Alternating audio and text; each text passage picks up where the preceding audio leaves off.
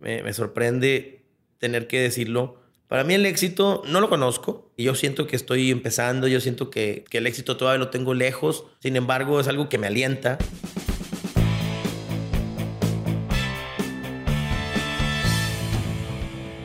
Bienvenidos a Crear o Morir, el podcast donde platicamos con personas que se han atrevido a crear su propia forma de ver el mundo. Esto sin morir en el intento. Este miércoles tenemos el gusto de presentarles a Charlie Rodríguez, o mejor conocido en el mundo de la comedia como Chiroman.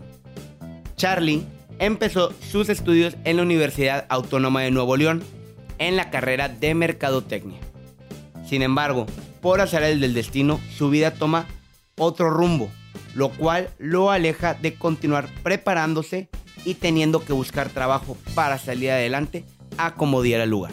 Es en este punto de su vida que Charlie, al no encontrar empleo, decide por razones que él te contará en el episodio, subirse a contar chistes en los camiones de la ciudad de Monterrey. Es aquí donde comienza sus más de 11 años de carrera arriba de los escenarios. Muchas veces creemos que una persona que es comediante se hizo famoso de la noche a la mañana, pero en la mayoría de los casos no es así.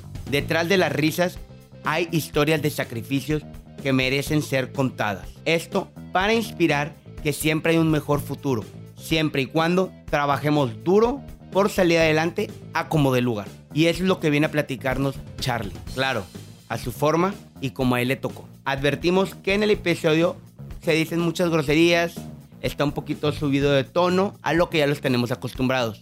Pero bueno, sin más, comenzamos.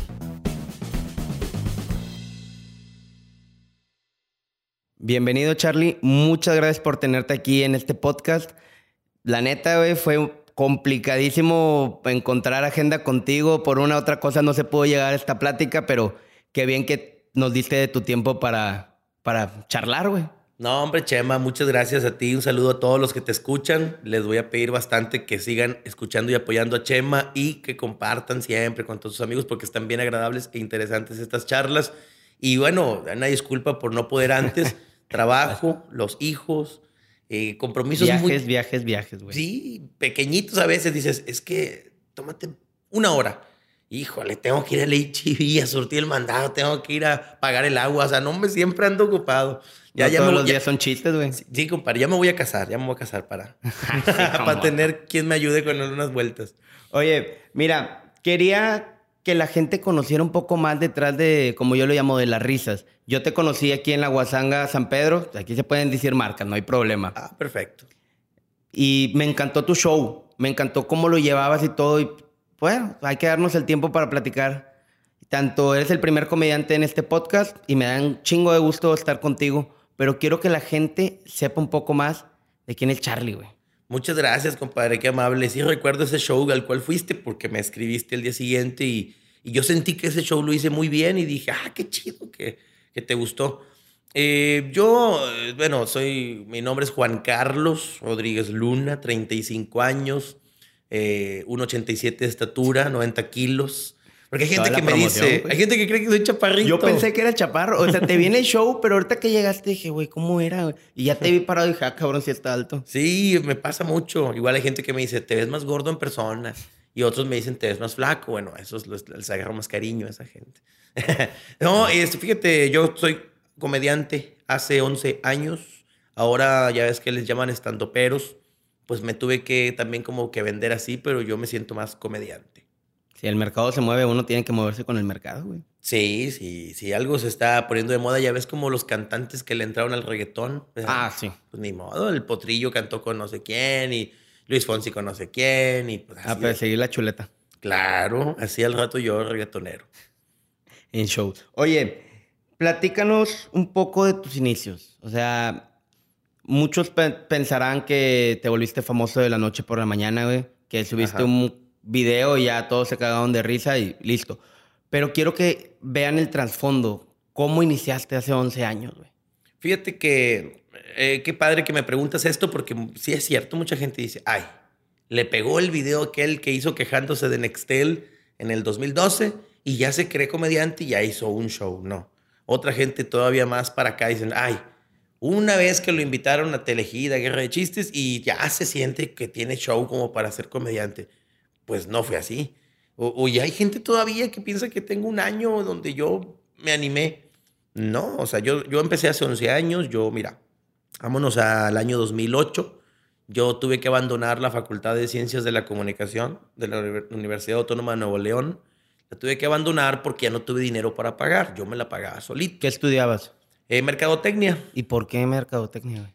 Siempre sentí que era muy creativo, era muy bueno para esas ondas como de, de pues sí, pues de crear, de, diseñar, tenía muy buena, muy buena imaginación, muy buenas ocurrencias, ideas. Creí que ahí las podía explotar, creí. Mi, mi, y mi idea era algún día tener una agencia de publicidad donde pues yo diseñara comerciales o unas campañas, ¿verdad? Y yo decía, no, me, yo veía algunas en la tele y decía, no, yo la puedo hacer mejor. Eh, estaba chavo, estaba chavo. Y abandono la facu, yo era mesero en un restaurante, ya se quebró, por eso no pude pagar. Se me juntaron esas cosas. Ah, por eso te saliste. Sí, porque mi chamba se acabó. Se acabó. Yo era ahí en el Jack and Ray, que estaba enfrente del TEC, en la, rotonda de Avenida del Estado. Ahí. Oye, pues total, me, me puse a buscar chamba, no había, pasa el tiempo, me desespero.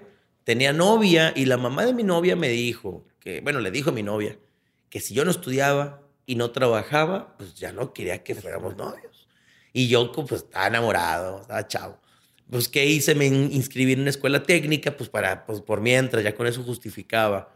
Pero yo seguía sin trabajo. Entonces, para no hacerte el cuento tan largo, yo terminé contando chistes en los camiones para poder comer. ¿Y, cómo llegaste a eso, güey? O sea, ¿cómo, cómo Esa es la parte, o sea, te subiste, pero ¿qué te hizo ese extremo de llegar a subirte? Sí, fíjate. Menciono la escuela técnica porque un día el profe me, me, encuentra en clase contando un chiste a un compañero de al lado y este se ríe y el profe voltea a ver qué está pasando y el otro se peina de que, profe, es que me contó un chiste y me Aparte peine. Peines y, y lo, me pasan al frente a contarlo y, lo cuento, da risa y el profe como castigo me dijo, y mañana va a contar cinco chistes aquí. Y así me hizo como dos, tres días. Y, sin querer esos chistes ya me los estaba aprendiendo para luego acabar contándolos en los camiones. Te digo, fue tan desesperante la angustia de no tener dinero ni trabajo que un día en la casa yo le dije a mi mamá, préstame dinero para ir a comprar solicitudes de empleo, sacar copias de los recibos y documentos que te piden y pues, para los camiones de ir a buscar un empleo. Me dijo mi mamá, no tengo dinero. Madre, y yo, no es cierto, yo no tengo y yo me enojé. Esto no lo he dicho nunca, pero yo le agarré la bolsa a mi mamá enfrente de ella, la vacié. ¿Cómo no va a ser que no tengas? Hasta le dije, no mames, le dije, no mames. Y sacó el dinero, no había nada. Había moneditas. Y, y, le dije, ahí, ahí sentí frío. Fue el primer golpe de realidad que te dieron, ¿verdad? Decir, sí. Yo toda la vida trabajé, toda la vida hubo carencias, pero nunca, yo nunca me he vivido algo así en, mi vida, por muy jodidos que estábamos. Y le dije a mi mamá, ¿qué vamos a comer? Yo tenía 23 años, eran como las 11 de la mañana ese día. ¿Qué vamos a comer? O sea, porque yo decía, bueno, ok, no voy a buscar empleo hoy, pero tengo hambre y no tienes dinero, ¿qué vamos a comer? Para eso yo ya había vendido todas mis cosas, ropa, eh, algún artículos así electrónicos que yo tuviera, ya los había este, pues vendido, pues ya no tenía con qué hacer lana. Y mi mamá dijo, no sé qué vamos a comer hasta que venga tu papá, como a las 4 o 5 de la tarde. mi papá tenía buen empleo, pero estaba metido en broncas. Yo creo que traía otros, otros asuntos ahí por mantener. chica. Oye, pues entonces mi mamá me dijo eso, me fui al cuarto, se, me, se, me, cerró el mundo, se nubló, pero la mente empezó a dar vueltas y yo dije, ¿cómo saco lana? ¿Cómo saco lana? Me acordé que yo de chavo, 18 años, me había ido a los camiones a cantar con unos amigos, pero ahí sí fue de broma, fue de, desmadre. de, un día de desmadre. Sí. Por la anécdota, güey. Eh, a huevo, de que, ¿cuánto que no vas? ¿Cuánto que sí? Culo si no. Culo si no, la típica que no falla, ¿verdad? No, y, ellos dos tocaban guitarra, yo, yo, yo, hacía como que cantaba porque eran más penosos que yo, yo soy súper penoso. Pero el desmadre, te retan y ahí vas. Entonces me acordé de eso, dije, pues en los camiones dan dinero, pero yo no, yo no toco la guitarra, güey. Y yo, eh, pues, los payasitos que se suben, pues van maquillados, yo no. Dije, no, güey, contar chistes. No sé por qué se me ocurrió eso. Era más sencillo subirme a pedir. ¿Saben qué? Disculpen, qué pena, pero necesito que me ayuden. no, no, no me dieron ganas de pedir por pedir. Mejor algo a cambio. Me subo, cuento esos chistes que, que, que, que ya me había aprendido y me empezó a ir más o menos bien. Para esto, en ese momento que yo en la casa decidí subirme a contar chistes, me baño, me rasuro, me peino bien, formal, camisita blanca, pantalón negro, zapatos de vestir, o sea, bien propio el hombre, y me voy a la parada del camión por casa de mis papás a esperar el camión para subirme. Te lo juro que pasaron como dos horas. ¿Qué ruta, güey? Y yo no... La ruta 223 pasaba por ahí. la raza que nos va a escuchar, güey. Sí. Y, y haz de cuenta que yo... Pasaron dos horas y no me atrevía a parar un camión. Yo traía 10 pesos nada más que esos 10 pesos era lo que costaba el camión. Una oportunidad, güey. Sí, o sea, si la cagas, ya te regresas con esos 10. Oye, pasaba un camión y decía, ese, ese, ese se ve bien, viene más o menos llenillo, sin gente parada, pero llenito sentados, no, me va a ir bien. Y, y, me acercaba a la parada del camión y, el, brazo, se me engarrotaba, no podía levantarlo. El, el, nervio, el miedo, cuando por fin paré uno, se para y yo, yo necesitaba decirle, a huevo, yo necesitaba decirle, amigo, señor, me da chance de subirme a contar unos chistes. Oye, pues le hago la parada, se detiene, abre la puerta, me subo, le doy los 10 pesos y me dio el boleto. Yo, pendejo, chingas a tu madre. Estás bien puñetas, me decía yo a mi compadre. se me hizo eterno el camino de, con el chofer a mi asiento. Ya te acuerdas. Todavía me acuerdo, no, no, no, me pendejé tanto todo el camino. Estás bien puñetas, pinche animal, ahora sí la cagaste. ¿Cómo le vas a hacer? A menos de que en ese mismo camión me diera toda la vuelta hasta el centro y fuera a regresar de nuevo a mi casa. Pero de otra manera, o te regresas caminando o consigues dinero, cabrón. Nunca me pasó por la mente hacer nada malo. Nunca me pasó robar, nunca me pasó venderme así como otra gente lo hace. No, yo no ni, ni tampoco rebajarme a cosas muy así como andar pidiendo dinero, ayudita, ayudita, ayudita. No, no, tampoco. Pero sí fue duro. Me, me llego al centro de la ciudad, me bajo y dije, ahora sí, pendejo. Ahora sí le hiciste grande. Ahora a ver cómo chingados lo resuelves. A, huevo te subes, a huevo. Oye, pues igual fue una espera como de 10, 20 minutos, pero ya no dos, tres horas. y si me subo un pinche camión. Amigo, ¿me da chance de contar unos chistes? Y me dijo que sí. Me subo, amigos, ¿qué tal? Buenas tardes. Todo nervioso, horrible, no, no, no. Y, y, bueno, él, me conté como cuatro chistes mal contados, me acuerdo. Se me olvidaron, se me trababa la lengua, me faltaba la respiración donde estaba muy nervioso. Oye, pues me bajó el camión, como que ya pedí. Para eso no me dio nervios. Para ah, para eso no te dio nada de nervios. Ahí sí, fui muy valiente. Lo que gusten cooperar, una ayudita y ya saben, si les pareció agradable yo veía gente riéndose. Ah, bueno. Sí, y yo, bueno, pues para, para lo que se rían, pobre chavo está muy pendejo, o mira qué vergüenza. O, Pero te reíste, Te reíste. 40 pesotes me dieron esa, en ese camión. Me bajo y ya con esa motivación, ¿sabes dónde me bajé? En el DIF, que está en Morones Prieto, en la colonia Independencia. Sí, sí, sí. El que está ahí en esa esquina. Sí, exactamente. Ahí yo me bajo y con 40 bolas ya había agarrado valor y dije, ahorita que estoy calientito, súbete el que primero que pase, güey.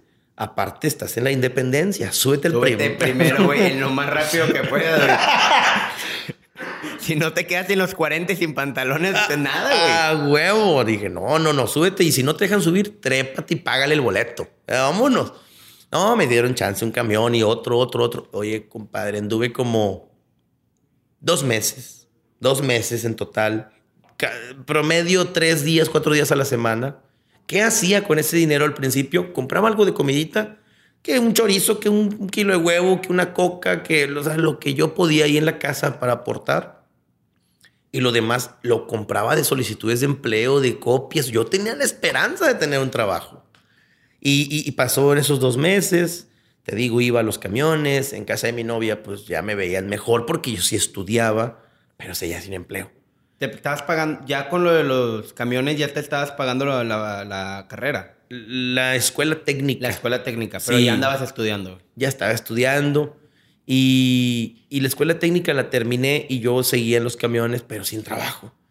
Entonces yo, la gente me empezaba a preguntar en los camiones, oye, ¿cuánto cobras por ir a una casa a hacer un show? Y yo, no, oiga, es que yo no me dedico a esto, discúlpeme, vea, le quedo mal.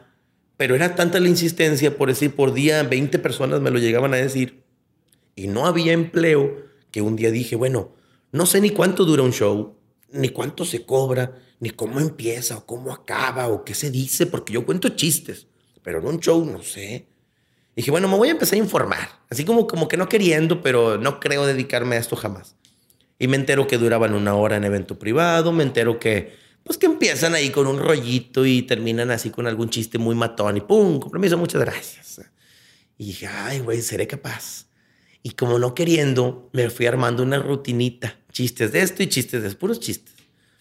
Y un día me dijo alguien, ¿cuánto cobras por este, una fiesta? Y yo dije, bueno, no sé cuánto cobran, ahí sí todavía no sabía.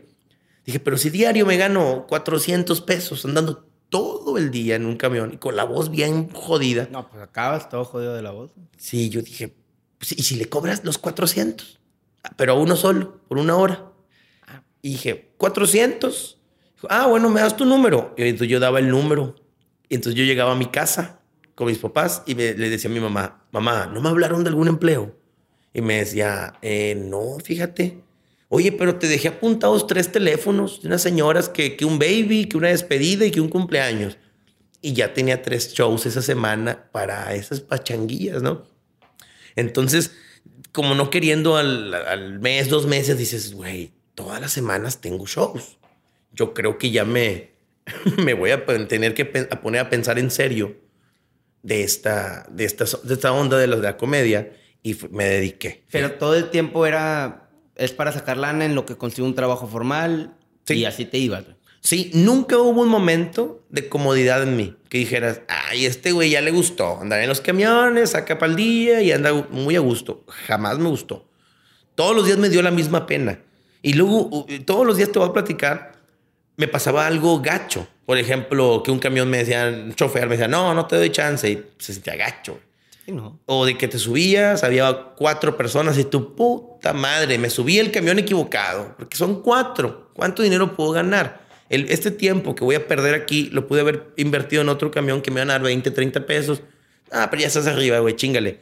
Nadie te peló, no te dieron dinero cuatro había y los cuatro te ignoraron, no te van a dar. Y estás, estás en el segundo chiste, te faltan otros dos o tres, tienes que terminarlos. Y, entonces ahora... profesional. A huevo, el show debe continuar y tal. Y ahora que ya trabajo en, en, auditorios, en teatros, en ferias, en bares, en casas, cuando alguien no me pela, yo me empiezo a reír, pero porque me acuerdo, digo, no mames. o sea, como los camiones no me pelaban y y ahora que estoy aquí en este evento y si alguien no me pela, ya me da risa porque, o sea, lo peor yo ya lo viví. Entonces ya como que no me importa. Créeme que, gracias a Dios, no me pasa muy seguido, pero hay eventos privados donde la gente pues va como invitada, no como fan, ¿verdad? Sí, claro. pues ellos tienen ganas de platicar, tienen mucho de no verse y tú sabes que dos, tres mesas no te están pelando, pero el, el que contrató lo hace con la mejor intención y, y algunos sí te ponen atención en, en, en educación hacia él, ¿no? Y y, en los bares también pasa. Hay gente que ya tomadita que pues ya ellas traen su cotorreo. Pero cuando son shows míos, míos de puros fans, ahí sí no me pasa. Porque pues todos pagaron para verme. Para verte a ti, sí, a huevo. Y entonces eh, llega a esa zona de confort. ¿eh? Ahorita me, me, me busco más esos eventos porque ya batalló nada. Pero de repente te digo, siento bonito batallar porque digo, no mames, así empecé, batallando. Entonces, vamos de regreso.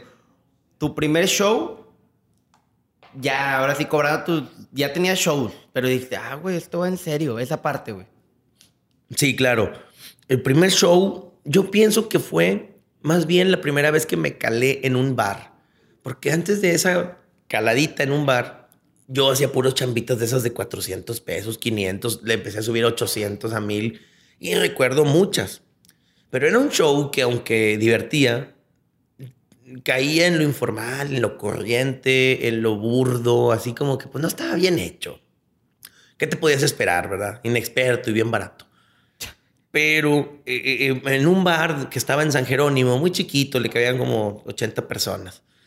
Pero me dieron oportunidad de calarme con media hora y esa media hora, cállate, reventé, me, me fue súper bien que la gente, yo les dije con permiso, muchas gracias Y me voy todos, no, síguele. Otro. Otro. La gente no sabía que yo ya no traía un minuto más de show. O sea, yo ya mis mejores 30. Tus mejores 30 y no me pidas nada, cabrón. Sí, porque si me regreso dos minutos, la cago. Los 30 que hice los mando a la basura. Me dice el compañero comediante que me dio esa oportunidad, se llama Alex Saldaña. Alex. Este me dijo, ándale mi chavo, te fue muy bien. Dice, ahora prepárate otros 10 y se los pegas y otros 10 y, no le falles, ¿no? no la cagues, ¿no? Que siga la misma línea. Show parejitas, show familiar. Oye, total, este, me dieron otra oportunidad, me fue bien y, y luego ya me empezaron a quedar chambitas ya un poquito mejor pagadas porque ya me sentí yo más valiente.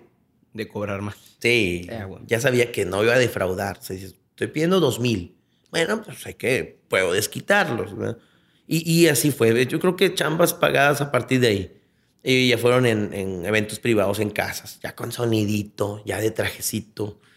¿Cuántos, cuántos años llevabas ya de, desde que te subiste a tu primer camión hasta que ya tu primer bar y que ya que al Saldaña ya te estaba ayudando? Yo creo que desde, desde que me subí el primer camión al día ese del primer bar, a lo mejor pasaron seis meses. Ok, sí. Sí, fue rápido, porque Daba risa. Sí, daba risa y, y- y le echaba ganas cada vez más. Me estaba preparando bien. ¿Cómo me preparé? Yo pues, solo. Sí agarré un día todo el YouTube y a ver videos de comediantes, programas de comediantes, escuchar discos de comediantes, escuchar, bueno, ver todo lo que fuera comicidad. Albures, remates, ¿para qué? Nada más, nada más que nada para saber. Yo nunca conté nada que otros contaran. A lo mejor un chiste que, que se lo vi a fulano de tal, lo conté yo, a lo mejor cambiándole una cosa o dos, pero es un chiste. Pero una rutina no, porque yo sabía que, que era una rutina famosa. Me iba a ver bien mal contando algo que la gente ya... Ya, Ya. había en otro lado. Sí, exacto. Pero yo trataba de darle un toque distinto a los chistes. Me salían muy bien, ahora me salen pésimo. Se ocupa mucha experiencia y valor. Este, entonces yo me, yo me preparé solo, así en la, en la casa, escuchando y viendo y, y, y escuchando comentarios de otros de en qué no debes hacer, qué palabra no digas, no te metas con la gente, no toques temas así. Y así, así me fui, me fui moldeando hasta que hay un estilito ahí que me agradó. Eso es lo que quería preguntarte también del estilo. Porque ahorita veo muchos comediantes que con tenis, con cam- una camisa X, pant- short, lo que sea, vale madre. Pero tú siempre estás en traje. Y Sí. moño. Sí, yo a a veces con mucho calor, pero no quiero perder el estilo. Porque te voy a decir, en 11 años yo comencé de, de vestir y luego usé traje y corbata. Y luego se vino una modita más como informal, con muchos shows así de, de jeans, tenis, playerita y un saco, o un chalequito, un sombrero y unos lentes de pasta y así. Y, y, pues cada quien ahí adoptó y yo caí en eso. Caí en eso, pero luego me fui fodongueando más. Ya sin saco, pura playera, jeans y tenis. Y la playera ya cada vez más como a mi gusto. O sea, playeras así como del diario. Como... Y una vez un comediante me dijo algo que en su momento pues, lo, lo tiré a loco. Dijo, no, es que el artista debe lucir mucho mejor que el público, porque el público merece lo mejor y ellos están pagando por verte a ti y te ven hacia arriba. O sea, ellos necesitan que tú estés con el mejor corte de cabello, con la mejor fragancia, con el mejor calzado, con el mejor reloj, con todo lo mejor, porque ellos pagan para eso. Y yo no estaba muy de acuerdo, pero sí le di la razón. Yo decía, es que sí tienen la razón, pero yo no estaba de acuerdo porque en mí no aplicaba eso. Dije, no, yo estoy para otro mercado, yo soy de la nueva camada. Mi mente estaba cambiando. Esto pasó en el 2012 este, no sabía que venía una muy nueva camada, mucho más fodonga, y ahí fue donde yo dije, ¿qué está pasando, güey? Sí estoy mal. Porque mira, pasó esto, 2014, más o menos, se vino la onda de las program- programitas de stand-up aquí en México, Están Parados, eh, Comedy Central. ¿verdad? Sí, en Están Parados, que fui informal, por cierto. Sí, cierto. Fui camisita de botoncitos, manga corta, pero pues es que ahí te decían que no podías ir en traje ni, ni saco ¿Por qué? que porque tenía que ser 100% estando pero no parecido a comediante. Incluso tu comedia no podía llevar efectos de sonido porque los estandoperos solo usan micrófono. Este, que no fueran chistes porque no es comediante, es stand-up. O sea, fueron muchas limitaciones. Y yo por eso no llevé traje ni nada. Pero aparte no usaba yo en ese momento.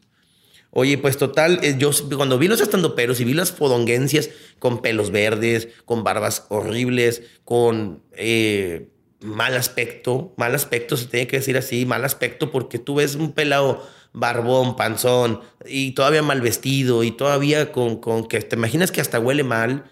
No, no, digo que estoy siendo muy prejuicioso, estoy siendo muy clasista, pero me vale madre este, como público uno paga y en un lugar bueno esperas ver todo bueno. Esa, mira, vamos a ser bien sinceros.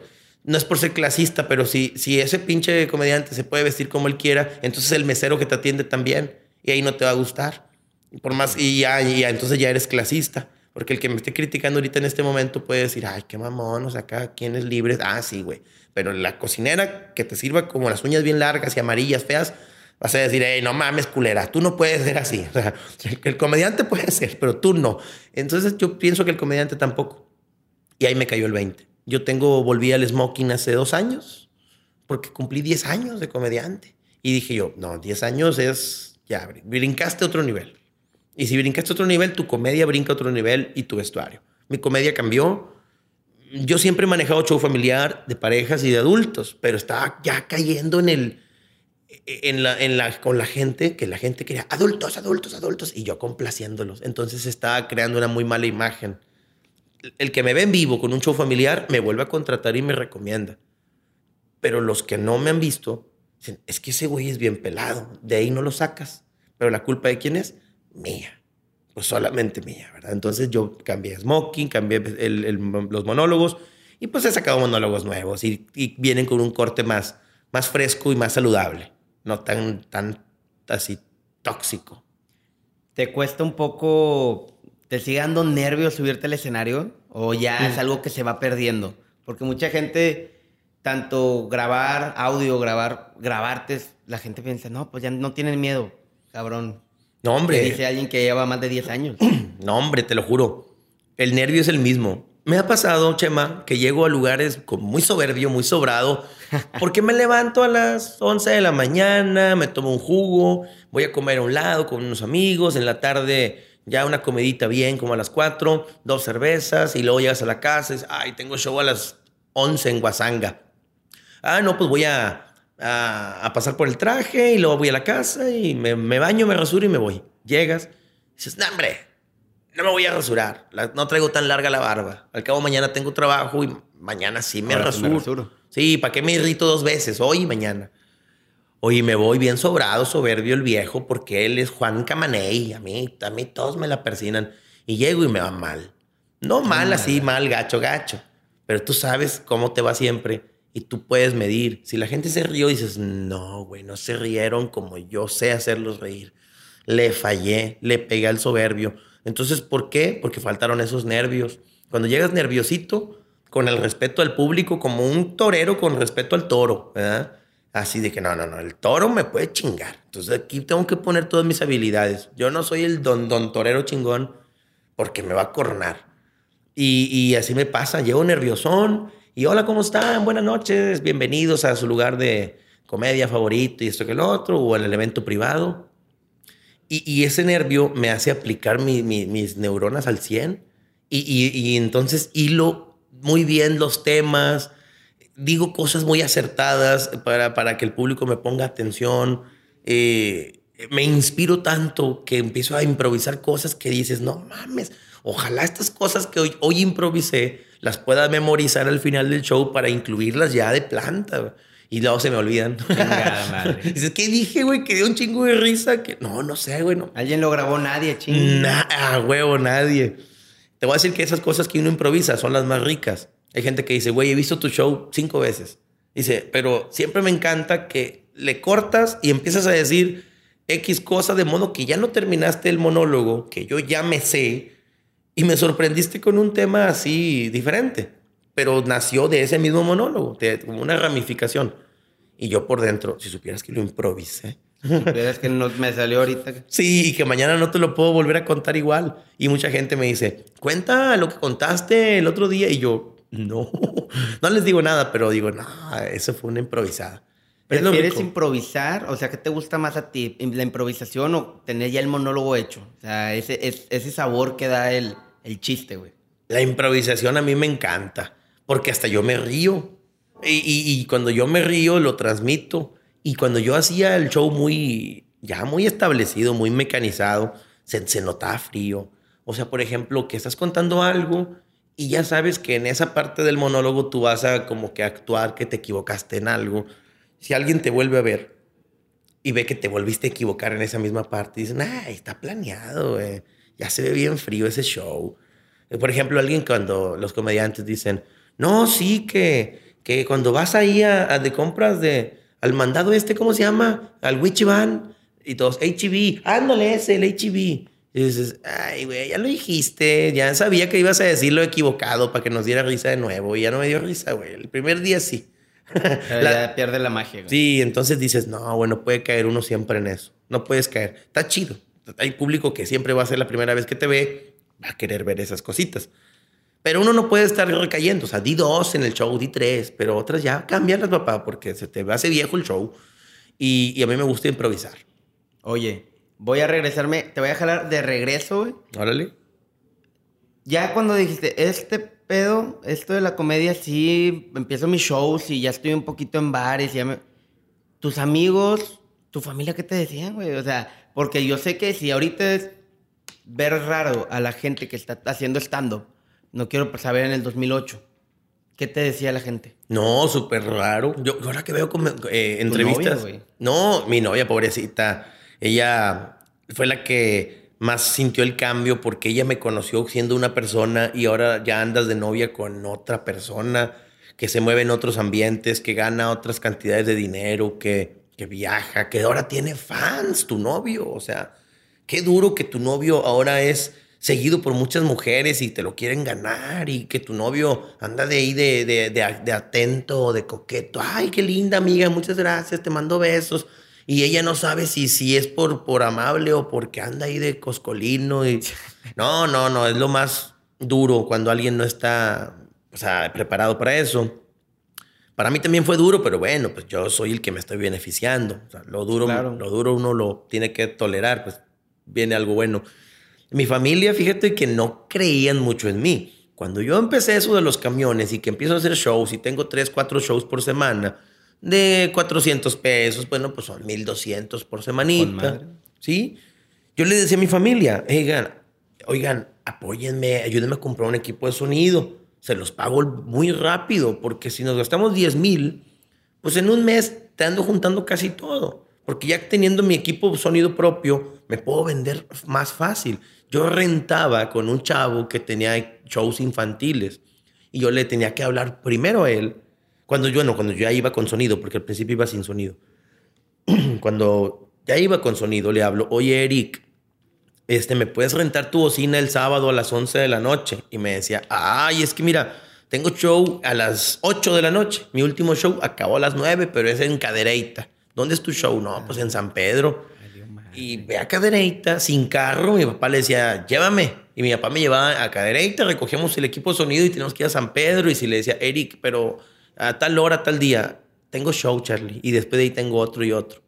Ay, ¿sabes qué, cliente? No puedo, tengo ocupada la agenda. Ya tenía que inventarte algo. No, es que no tengo equipo, no. Ah, huevo. Tienes que verte profesional. Sí, a no, y, y, empezaste, porque muchos, no tengo el, no tengo el sonido, no, no empiezo. Eh. Sobre la movida. Conozco gente así, Chema, que, que dicen, oye, yo quisiera ser comediante, pero no, mira, yo quisiera primero, primero bajar de peso para dar una mejor imagen.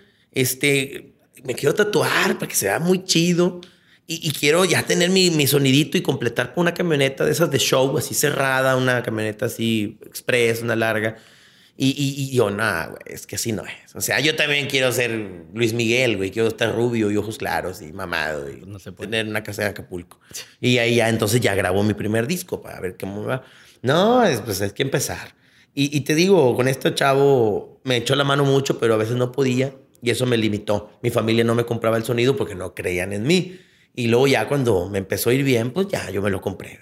Y, tampoco les reprocho ni nada, ni estoy traumado, ni frustrado, ni, ni nada. Todo súper bien.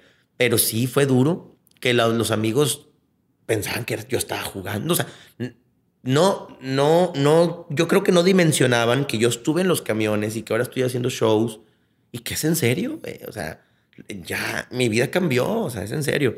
Yo sentía a veces un poco hasta de envidia con algunos porque creían como que yo ya me sentía más, cosa que nunca ha sucedido. Porque pues de repente debes de ser el amigo que no trae dinero y que toma contigo y que compran caguamas y que, y que está ahí en su casa y pues nomás para que le hables y si le dices vente a mi casa, pues se va a tu casa. Ahora ya está en otra ciudad, ahora trae más dinero, ahora se junta con otra gente, este, se viste diferente, come en lugares donde pues tú nunca has ido, él sí. Entonces fue un shock, yo siento. O sea, a lo mejor mis amigos van a decir, estás pendejo, güey, nunca lo he vivido. Yo noté esa diferencia, yo la noté. Y no, la, la, diferencia no fui yo, fueron ellos, porque pues no están adaptados. Si un amigo mío ahorita se fuera a trabajar eh, o que lo contrataran el América o los Rayados o los Tigres, pues yo sentiría el putazo. Sí. Porque pues ya vives en otra parte, ya te juntas con medios de comunicación y ya eres famoso a nivel nacional. Y yo, no mames. Y, y, más o menos lo he vivido con otros conocidos. Se siente raro que alguien de ser alguien a tu nivel, de repente, ¡pum! Veo para arriba el, el tirón, güey. Sí, y ya es famosillo y me da mucho gusto. Yo, yo lo veo de esa manera, me da mucho gusto. Pero sí se siente el cambio, sí se siente. Oye, ¿quién te puso el apodo de Chiron Man? Eh, yo te digo Charlie por, por el formalismo, pero pues la, Sí. tu público te conoce como el Chiron Man. Sí, fíjate que cuando en el 2012 yo comencé a hacer videos en YouTube, que un comediante, Cosos Cañón, me dijo, oye, güey, es que estaba checando que en YouTube ahora viene una onda de comedia nueva. Dice, no son comediantes, pero hacen reír. O sea, es comedia al final de cuentas. El stand-up, me imagino que. No, los YouTubers. Ah, Fíjate, me dijo, es que hay un güey, Wherever Tomorrow, y otros vatos que así como, como él, y que sus videos pues terminan siendo cómicos. Pero no es como que chistes, no es como que monólogo. Son actuaciones chiquitas. Y yo, no, no te entiendo. O sea, en el 2012 yo no estaba empapado de eso. y apenas ahí ya tenías tu. No, 2012 no, 2000, 2010, una mamá así. Ya llevas unos dos años, güey. Sí, sí, porque yo a, a Cosos lo conocí antes de eso, sí, 2009 conocí a Cosos. Mm. Y en ese, pues sí, llenabas bares y todo, pero como que. Digo, quiero llegar a eso porque, pues, YouTube te. También despegaste un chingo con. Nah, pues ahí fue mi, mi primer impulso grande con el YouTube. Eh, en el 2012 que hice un video y se hizo viral, que no fue de mi show, fue un video de, de otra cosa. Pero pues bueno, me sirvió. Y, y, y Cosos Cañón, que le mando un saludo, me dijo, vamos a hacer videos, güey, porque pues así abarcamos otro mercado. Y un día hice un video sin querer en mi casa, yo solo, este, pendejeando, andaba pintando una pared. Y yo con una caguama la destapo con un encendedor y a la gente eso le causó mucha gracia, fíjate. Sí, ¿Por de- destapador? por un destapador y que, ah, no manches, vea cómo la destapa con un destapador. Que aquí es normal, una cuchara, un cuchillo, el filo de la mesa, el filo de la Las silla. llaves. Las llaves, un celular, o sea, con los dientes. Y, y bueno, pegó. Al día siguiente me emocioné que pegó, hice otro video, dije, en la noche lo subo. Había grabado también un videíto quejándome de Nextel porque me fallaba mucho. Yo traía un Blackberry, la bolita le fallaba, el PTT, el botón para el radio. No, no, no, total. Me confundo en la noche y subo el de Nextel en lugar de subir el que yo había grabado para, para seguir la secuencia de videos chistosos. Y el de Nextel pegó. ¡Pum! Viral. En aquel entonces, 2012, pues no había redes sociales como hoy, como que, ay, todo se comparte y es viral. Se hizo viral en YouTube. Y todo el mundo me mandaba el link en Facebook por inbox. Güey, te mamaste, te mamaste, te mamaste. Todos me decían lo mismo. Está con madre, no mames. Ya lo vio una tía que está en Chiapas, ya lo vio un tío que está en Guadalajara. O sea, todo el mundo, se- todo el mundo está viendo tu video. Todo el mundo está de acuerdo contigo. Total, me hablaban hasta de Nextel, de la empresa. de la empresa. ¿Qué te podemos ayudar? Me mandaron un, un Nextel nuevo cuando cambiaron de, de, de- de formato, que ya no eran radios, eran celulares, me mandaron uno y me lo pagaron como dos años. El, estaba abierto, yo lo usaba, no pagaba nada, tenía internet y todo. Este, Y ahí te detuviste y dijiste, güey, aquí. sí, Aquí en internet. sí, yo dije, internet es, la, es lo de hoy, ya la tele la menosprecié mucho y, y aparte, como te digo, nunca he sido muy fan de, del- de los medios así, porque yo como soy muy tímido y muy penoso, Lo que la gente no sabe es que si eres muy penoso, Sí, yo soy muy penoso y muy serio, muy tranquilo también. O sea, no, yo en el show me, me aloco porque me, me llega una energía diferente. Pero en vivo, en, en una tele, así, está canijo. Y este, hay gente que se mueve, pero bien padre en la tele. No, hombre, yo los, los envidio tanto. Y, y yo no, yo en los escenarios. Y te digo, este, la gente me empezó a ver en videos. Y me decían, ¿te pareces a Iron Man? Yo no sabía quién era ese porque yo no veía películas. Mi hijo más grande estaba chiquito, por él empecé a ir al cine y después ya con él fui y dije, ah, ya sé quién es. Y yo cuando la gente me insistía, yo pensaba que la gente se quería como, como hacer los graciosos y de ahí como hacerme burlas. Y cuando alguien se burla de ti, lo peor que puedes hacer es enojarte porque se van a burlar más. Yo me hice el gracioso también. Ah, no, pero, pero no es Iron Man. será Chiron Man, así como chafa, versión pirata, región, 4. Exacto. Y, y, y, yo buscaba de esa forma desviarlos, así como que ya, ya está bueno, hombre, sí te escuché, ya, ya me, ya me reí yo también. Y continúo con lo que, lo, que estaba diciendo. Y, y, entonces la gente, Chiron Man, Chiron Man, Chiron Man. Y yo, pues mi nombre artístico es Charlie Rodríguez. Pues ya no se les quedó. Chairo, Man. Y, y, entonces la gente me escribía, eh, Chairo, Chairo, Chairo. Y, y, ya me decían Chairo por mensajes. Y, y, yo así como que, chinga madre, o sea, ¿qué hago? Y luego ya, así como ahorita que, que te estaba comentando que está la onda del stand-up y pues ya me vendo así como stand-up, pero para que la gente entienda más o menos. ¿eh? Para que les trato de explicar. Exactamente. Y lo mismo, Chairo, man, ya déjalo así, hombre. Hay gente en las tarjetas de presentación o en ciertos shows, en lugares así como de más categoría, que si pongo Charlie Rodríguez y entre comillas Chiron Man un poco así más sutil, para que no se vayan con la finta de que Chiron Man, o sea, se oye como algo muy informal. Muy... Tú sigues tratando de que se quede Charlie Rodríguez sí, a la fecha. Tengo ese capricho. Oye, ¿y ahorita cómo te da con... Pues, ahorita la palabra de moda es Chairo. Sí, mucha gente cree que Chairo viene de eso. Yo pensé eso, güey. Sí, mira, me, me decían, este, y, y, y Man fue por Cha de Charlie, Cha de Charlie, por eso. Chai, Charlie, Chiron Man, eh, pues así, ¿no? Este, y, y, eso de Chairo, mucha gente dice, pero tu show, ah, es que me contrataron hace poco en Hidalgo, Nuevo León. Hidalgo, Nuevo León es donde está Potrero Chico, ese pueblo acá para pegado a Escobedo y todas esas ondas. Abasolo. Me dicen de la presidencia de, de, de, ese municipio, hoy un evento para los maestros, pero lo organiza el, alcalde. Oye, pero tu show, ¿en qué consiste? Porque se los recomendaron mucho, pero ellos no me conocían. Y le dije, no, pues monólogos, cosas muy padres, de familia, de parejas, de amigos, muy actual y muy de vivencias que todos compartimos. De cuando eras niño jugabas en la lluvia y que esto que el otro, y te hago reír con cosas así. Y me dijo, pero es que nos llama la atención que Chiron Man no será de Chairo, que tu show sea como político. Yo no. Y yo dije, ching, qué hueva, que se confunda eso, porque tienen razón, pues ellos tienen que cuidar esos aspectos. Pero sí, sí me pasa que confunden. Y yo, pues no, nada que ver. Yo en política no me meto porque no sé. ¿Para qué? ¿Para qué? O sea, hay gente muy, muy preparada, muy estudiada, muy leída, muy culta y y que te sabe todo, ¿no? Es que fulano de tal y que la inflación y que yo no sé nada. O sea, ¿yo para qué hablo? Me voy a ver hasta mal. O sea, yo, yo hablo de lo que puedo y domino, ¿verdad? Oye, siempre hay un show que te tienes que acordar, güey, que fue el que dijiste, güey, me fue de la chingada, con este me retiro. Digo, digo, ya aquí dejo todo. Sí, ¿Qué muchos. pasó? O sea, pero más que todo quiero que, que se vea, no todo el tiempo fue me fue con ganas. O sea, hay veces que, oye, la sufres. esto de la comedia y más que todo para la gente que se quiere animar a, ser comediante, ser stand-up, como lo quieras llamar. O sea, esos madrazos de, te bajaron de, del escenario, güey. Sí, mira, yo a toda la gente que se quiera dedicar los invito que, que se avienten, pero sí les digo que tengan piel de teflón y así, ¿verdad? Porque va a haber mucho de eso. Te digo que en los camiones me subía y cuatro personas no, me ignoraban y pues me bajaba bien triste sin un peso y perdí mi tiempo y, y así. O a veces era más gente y me ignoraban y me daban 50 centavos en todo el camión completo, casi lleno. Se sentía gacho.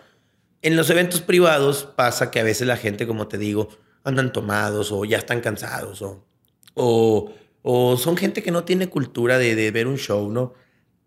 No es culpa de ellos y, te sientes un poco mal. Pero también cuando uno la caga en bares donde dices, a veces me ha pasado que llevo un show 15, 20 minutos buenísimo y cometí el error de decir cosas que no debí decir, como por ejemplo un humor muy salido de tono, donde a lo mejor es familiar y dije cosas así vulgares. Y quise retomar, no, güey, esos cinco minutos Valió mal. ya la cagaste, güey. Y te faltan 30 más. Y ya no los vas a ganchar, güey. Ya, ya te, te dieron la espalda. Y, y, ya mejor bájate, güey. O sea, no lo hago a veces, termino y de manera muy des- decente. Me ha pasado en bares que me, me, me piden que me baje. La última vez yo creo que fue hace, no sé, unos cinco años. A ver, cuenta. Yo creo que fue en Huasanga. Y donde, en- sí, mi casa me ha ido súper bien, eh, me hablan siempre. En Huasanga voy a estar este próximo viernes 16. Voy a estar. Pero me han estado hablando cada fin. ¿Puedes este viernes? No puedo, estoy en Sinaloa. El sábado estoy en Michoacán. Bueno, el otro jueves, ay, estoy en San Luis Potosí. O sea, no puedo. Y, me hablan un chingo. ¿Por qué? Porque la gente me pide, va a estar Chiron Man para, para ir. Y entonces ya pude una fecha. Bueno, en Guasanga también que me va una vez me fue mal. Iba muy bien, muy bien, muy bien. Hago la hora de show, la que me, me piden ahí. El público, síguele. Le digo al gerente, le sigo. Y dice, síguele, pues si ellos quieren. Entonces empiezo a hacer algo de adultos, porque querían de adultos. Y en esa noche el público creyó que aguantaban. Ellos creían que aguantaban. Sí, dale, sí aguantamos. Dije tres cosas, más o menos, y luego vi las caras, no escuchaba risas. Dije, no, estos no estaban preparados para ese show de adultos que mis fans sí, sí, sí les gusta, que pagan por verlo. En Guasanga cuido mucho lo que voy a decir. Y entonces me llega la servilletita, ya bájate. Y yo, no, qué gacho, digo, porque como que ya la cagaste. Haz de cuenta, como ya bájate, la chingada, estás cagando bien gacho. Y yo, no, no mames, la llevaba muy bien. Hay que saber retirarse a tiempo.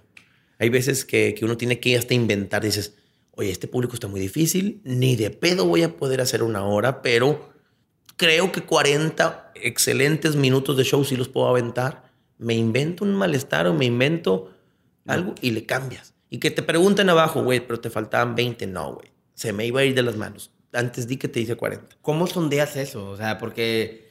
Y, lo, y hablo de mí también. Te, te paras en el, enfrente del micrófono y piensas que vas a decir tus pendejadas, güey, y a Sí. contar, pero pues, tienes que medir a la gente. Tienes que. me- ¿Cómo lo mides, güey? Ahora tengo una entrada donde me sirve muy bien para ir midiendo eso. Yo, por ejemplo, llego y empiezo a explicar cómo está la mecánica de mi show, que no soy machista, no soy feminista. Y, por ejemplo, toco temas que chingan al hombre o chingan a la mujer. Mira, por ejemplo, este, y cuento uno de hombres. Y ahora vamos a chingar a las mujeres. Y ahora este, y desde ahí ya vas notando cuánta disposición traes y si las viejas o los vatos son los que se ríen más. Y entonces ya dices, bueno, voy a aventar uno de parejitas. No te metes en pedos, cuenta uno de parejas. Y luego dices, sí, sí pegó. Y en el de parejas dijiste dos, tres pendejaditas clave que, dijiste, sí van a aguantar un poquito de adultos. Súbele tantito más. Y lo subes tantitito y pegó. Ok, puedes subirle tantito o bajar otra vez a parejas y ya, güey, esa es, esa es tu, tu zona. Ya viste hasta dónde puedes jugar con el público. Pero hay veces que está uno diciendo algo de parejas, no, cuando estás con tu vieja, y, y, y- no, y como cuando no se te para, ¿verdad? Y, y ese, ese pequeño comentario chiquito, si escuchas que no se ríen, dices, güey, no van a aguantar más fuerte. Síguele cómo vas. No, sí, que cuando vas con tu novia y que te llega un WhatsApp y luego, luego se asoma, ¿quién es? Y ni tú sabes quién es porque no, no has visto el mensaje. Entonces ya ves que se están riendo con cosas bien, bien simples. Ahí te quedas. Sí, no, güey. ahí- ¿Para qué le subo? Sí, así lo mide uno. Y, y- y todo eso es producto de la experiencia que te ha dado el cagarla mil veces. ¿Y batallaste en encontrar tu estilo? Porque, pues, como dices, cagarla mil veces, hasta que dijiste, aquí ya no la cagué tanto. ¿Cómo encontraste ese estilo? Pues mira, yo, yo, no- yo te puedo decir que fue prueba y error. Pero cagándola, cagándola, había shows donde empezaba muy bien y la cagaba al minuto 20. Me daba cuenta en que la cagué. Intentaba hacerlo igual en otro show, a ver si fue nada más aquella gente, ¿no? No, la vuelves a cagar, dices, güey, ya, ya, no, no le cales. Y le cambias. Y entonces logré un estilo donde hablo de temas muy de dominio público, pero muy tabú. Eh, y así gustó. Un show medio incómodo, pero rico, rico, porque dices, no mames, me quiero reír. Pero pues todos se van a dar cuenta, ¿no? Por ejemplo, a veces puedo decir que, que cuando estás en el baño y que estás viendo memes ahí sentado y de repente ya no sientes las piernas porque tienes una hora viendo memes y te quieres parar y te andas cayendo porque las piernas no te responden y dices, no mames, sí es cierto, me ha pasado en privado, creí que nadie más. ¿eh? Y, y, luego te paras y te quieres limpiar. ¿Y qué te limpias, güey? Si ya se secó todo. O sea, a lo mejor métete a bañar y ya que... Y entonces todos... Pero pues al final de cuentas es una cochinada lo que estoy diciendo. Pero tiene algo de divertido porque pues es real. Nos pasa. Estamos, a todos. Que luego dice uno, ¿por qué ando rosado? Pues ¿qué comí? Comí picante. No, güey, pues se te coció ahí con todo lo que te traes ahí embarrado y se te secó ahí, se coció, se coció. Tienes que ponerte pomada porque la, para que ya no te quedes tanto tiempo ahí sentado. Y, y entonces da, da, risa, ya alcoholizadito, con compas que, que así hablas tú con ellos en privado, no, pues te ríes. Pero está, está peladillo, está cochinillo. Cosas suaves también de familia. Ahorita traigo un monólogo que hablo de los dulces de antes, por ejemplo, las pecositas, que era un popote largo, largote con bolitas moradas adentro y que tú le cortabas un extremo y pues te vaciabas las pecositas en la mano o en la boca. Pero nunca lo hacías así. Tú le chupabas. De tal modo que estaba el popote y tus babas llegaban hasta la mitad. Y, lo único que tú hacías era volver a tragarte ya tus babas, pero con sabor. Y entonces la gente le da mucha risa porque se acuerdan de niños que esas asquerosidades hacemos. te comes tu baba de nuevo. Y, y, entonces da risa y es algo sano, ¿no? Pues no, no es vulgar. Familiar. Sí, no es sexual. Y, te digo, el, el estilo lo, lo fue formando así. Prueba, error, prueba, error. De esto no hables.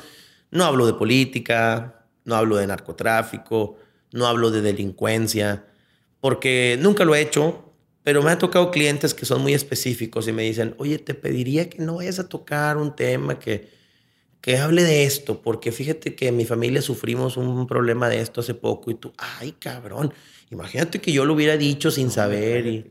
Sí, no, no, no, yo soy más, más cuidadoso en ese sentido. Y, ¿Fue el tuyo o el mío? ¿Quién sabe? Se me hace que fue el tuyo. Sí, y lo puse en silencio, no pasa nada. Me asustó. ¿No te ha pasado que te asustan? A mi teléfono también habla por la alarma de la casa. y es de que a la madre, güey. Y vas manejando y se escucha una voz y... Qué voz tan fea, ¿no? Sí, no. Sí, porque todavía tuvieron un tono más así como de los operadores telefónicos. Todavía, güey. Sí. Ah, a ver, sigue hablando. Sí, ándale, que te arrullan. No. esto me asusta. Yo vivo solo, imagínate. No, cállate. Que te vuelva a decir eso, güey. Sí, yo no sé por qué me pasa que a veces viendo Netflix, películas de miedo, y pasan ese tipo de cosas. Que se cae algo en el otro cuarto, o que el teléfono habla. Que, ¿En qué puedo ayudarte? Y tú, ay, cállate el puto cico. Y, no mames, qué miedo. Nada, chinga tu madre. Ah, la neta, sí, no, no, no, qué pinche miedo. Yo soy muy miedoso.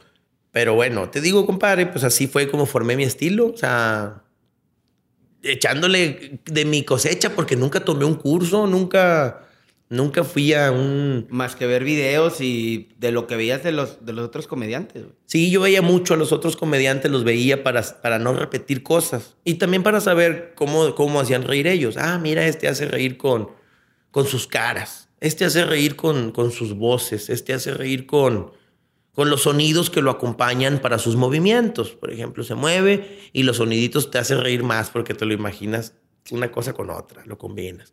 Y, otros hacían reír por su humor muy, muy original, muy rebuscado, que decían una cosa y los que le entendieron, le entendieron. Con humor rápido. Y los demás nos quedábamos con cara de pendejo de qué dijo. Y luego de ratito, ah, ya lo entendí. Entonces yo decía, bueno, ya vi todos los estilos. Ahora, ¿qué voy a hacer yo? Y pues ya te, comento, mi show es como una plática donde yo no sé por qué, no sé si, si, si a lo mejor platico sabroso, trato de hacerlo, pero llega un punto en el que envuelvo al público y ya de repente están todos calladitos, volteando para acá y atacados de risa también. Y dices, no mames, con madre, pero no, no sé cómo le hice. No, no, te podría yo decir, vente mañana para explicarte y para que ya seas tú igual que yo. A veces, no. Exacto, no sé, no sé. Y yo veo que muchos comediantes sí saben, no, es que yo noto que tu regla de tres y que tu rolling gag y que tú no sé qué. Y yo, y yo ¿tú qué? Porque, what? Sí, porque yo no sé, no, no sé. No, no conozco esos términos. Mi querido Chairoman, pasamos a la siguiente y última parte de este podcast, de este episodio. Son preguntas y respuestas. No te las quise compartir cuando estuvimos platicando porque quiero que salga lo más natural posible. Háblale. La primera es, ¿cuál ha sido el mejor consejo que te han dado? El mejor consejo es no probar las drogas en este camino de la comedia, del medio artístico. Las drogas son muy peligrosas. Yo las llegué a probar. De chavo, por curiosidad, la marihuana no fue lo mío. Me, me daba risa una o dos veces. Y luego, automáticamente, de, de, de probarla, me brincaba el paso de la risa, me daba automáticamente el bajón. Nah, pues no, está chido. O sea, me quedaba dormido con un toque. O sea, dices, no mames, di la risa, ¿qué onda? No, ya no, ya no me dio risa. Este, te lo menciono porque una vez en la Ciudad de México, un actor que se llamaba Julio Vega, hijo del actor Julio Alemán, Julio Vega me encuentra en un bar y donde me estaban ofreciendo droga, otro de los acompañantes míos, me estaba ofreciendo cocaína. Eh, Julio Vega, sin conocerme y de metiche de otra mesa, se atraviesa y dice, hey, no, no hagas eso. Me dice, porque tú vas empezando tu carrera y esto ha destruido carreras y fortunas y salud y vidas. Y, y yo dije, este viejo loco, Chingado. ¿qué tiene? Pues yo no lo conozco. Pero sus palabras arruinaron tan bien el momento que ya no me ofrecieron. Y se me quedó grabado. Y he conocido promotores que me dicen, oye Carlos, quiero trabajar contigo, pero una pregunta, yo, ¿qué onda? Yo esperando que me digan cuánto cobras o qué es, o cuánto quieres tú por cada show, qué. Yo sí, dime, dicen, eh, ¿te drogas o loqueas? Y yo, no, no, no, tengo años que no. Y me dicen, ah, qué bueno, porque no, no, no acostumbro a trabajar con gente que se droga porque es gente que, que, queda mal o es problemática o se meten en líos y pues no, no, no queremos problemas con, con esas cuestiones. Y yo, ah, qué chingón. Yo creo que ese fue el mejor consejo y, y lo recuerdo muy seguido. ¿Y el peor consejo, compadre? Peor consejo. Híjole. Yo creo que peor consejo, no, realmente he, tenido la fortuna de, de, de recibir pocos, pero buenos. Y, y, a lo mejor, pues, pues hubo ahí gente que a lo mejor no, no estaba muy, muy contenta de que yo anduviera ahí también de comediante y destacando. Y a lo mejor me daban ahí como tips malos, ¿no? Como de, no, hombre, no vayas a tal bar a trabajar. Y pues ese bar tiene mucha fama. O sea, debí haber estado en ese bar yo. O, o no, hombre, no hagas show en X ciudad o así. Pero no, realmente no creo que haya un show. No. Todo bien, fíjate. Que es algo que a Chiron Man dice la gente por convivir y que no compartes. Alguna frase, algo, güey. Ajá, que la gente. Haga... Por ejemplo, güey, el. ¿Cómo iba eso? De que... No, aquí chambeando no hay de otra, güey. Algo Ajá. así que, que a ti digas chingado, eso no, güey. Fíjate que hace tiempo un niño, en, no sé, era un niño que entrevistaron en la tele, que era, había ganado algo, un premio de algo, no sé, un niño muy chingón. Dijo, me cae mal que digan, llegué tarde como buen mexicano. O ahí hice las cosas, a la ahí se va, como buen mexicano. Y decía, no, es como mal mexicano. Y yo, yo estaba de acuerdo con esa frase de ese niño. Dije, oye, sí es cierto. Sí es cierto. ¿Por qué?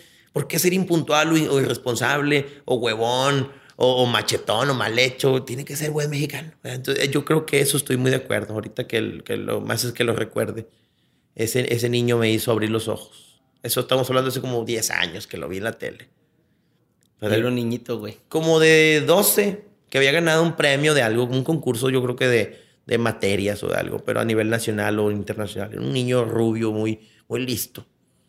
Y me, me, me hizo ver las cosas, dijo, y sí es cierto. ¿verdad? ¿Por qué buen mexicano? Si es mal mexicano. Mejor decir, eh, llegué temprano como buen mexicano, eh, salí primer lugar como buen mexicano, no me rendí como buen mexicano. Eh, sí, eso sí me gusta. Chingón.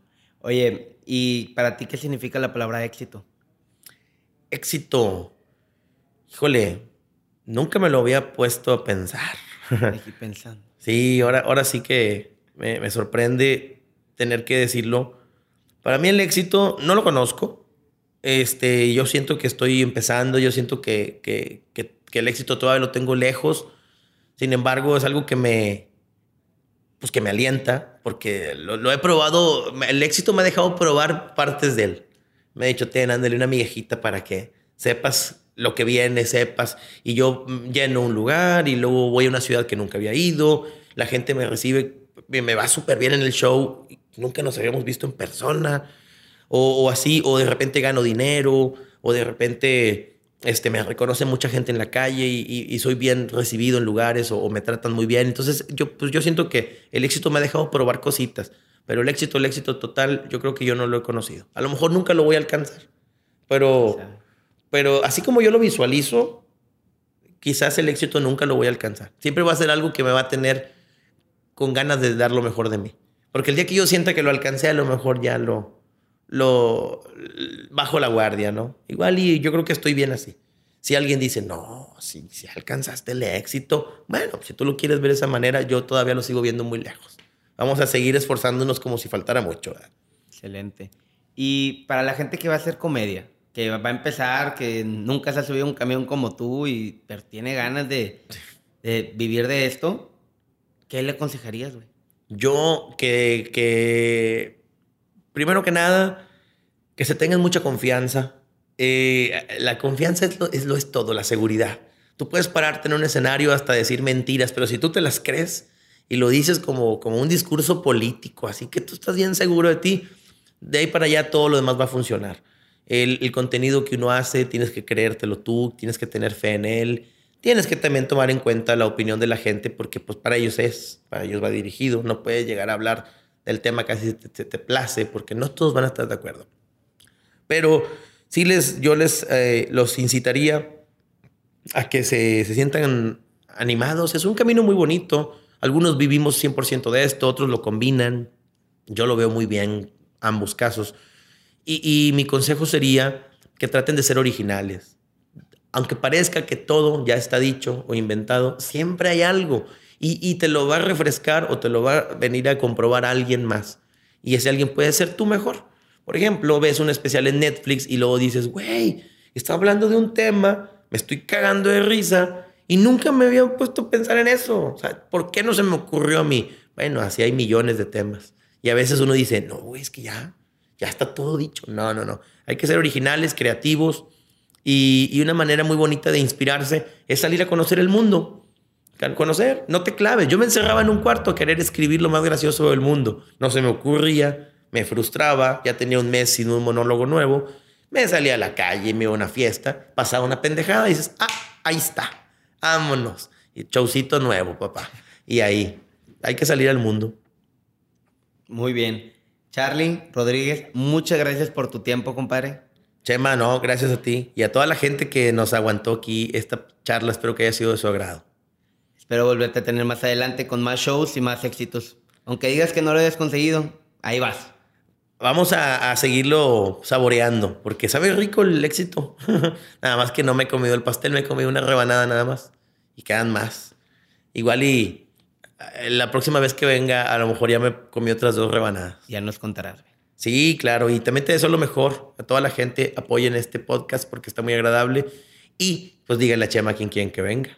Sí porque a lo mejor la gente quiere escuchar otras historias y pues disculpen si los aburrí, pero este soy yo.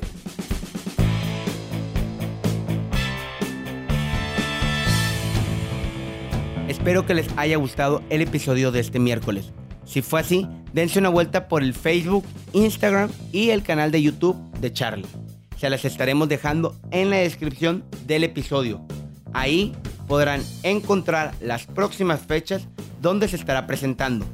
También podrás ver un poco de su comedia para que pases un muy buen rato. No olvides también de seguirnos en nuestras cuentas de Facebook, Instagram, que son Crear o Morir Podcast. Nos ayudaría bastante para seguir generando contenido de forma constante y que la comunidad siga creciendo. Bueno, sería todo por hoy. Nos vemos el siguiente miércoles.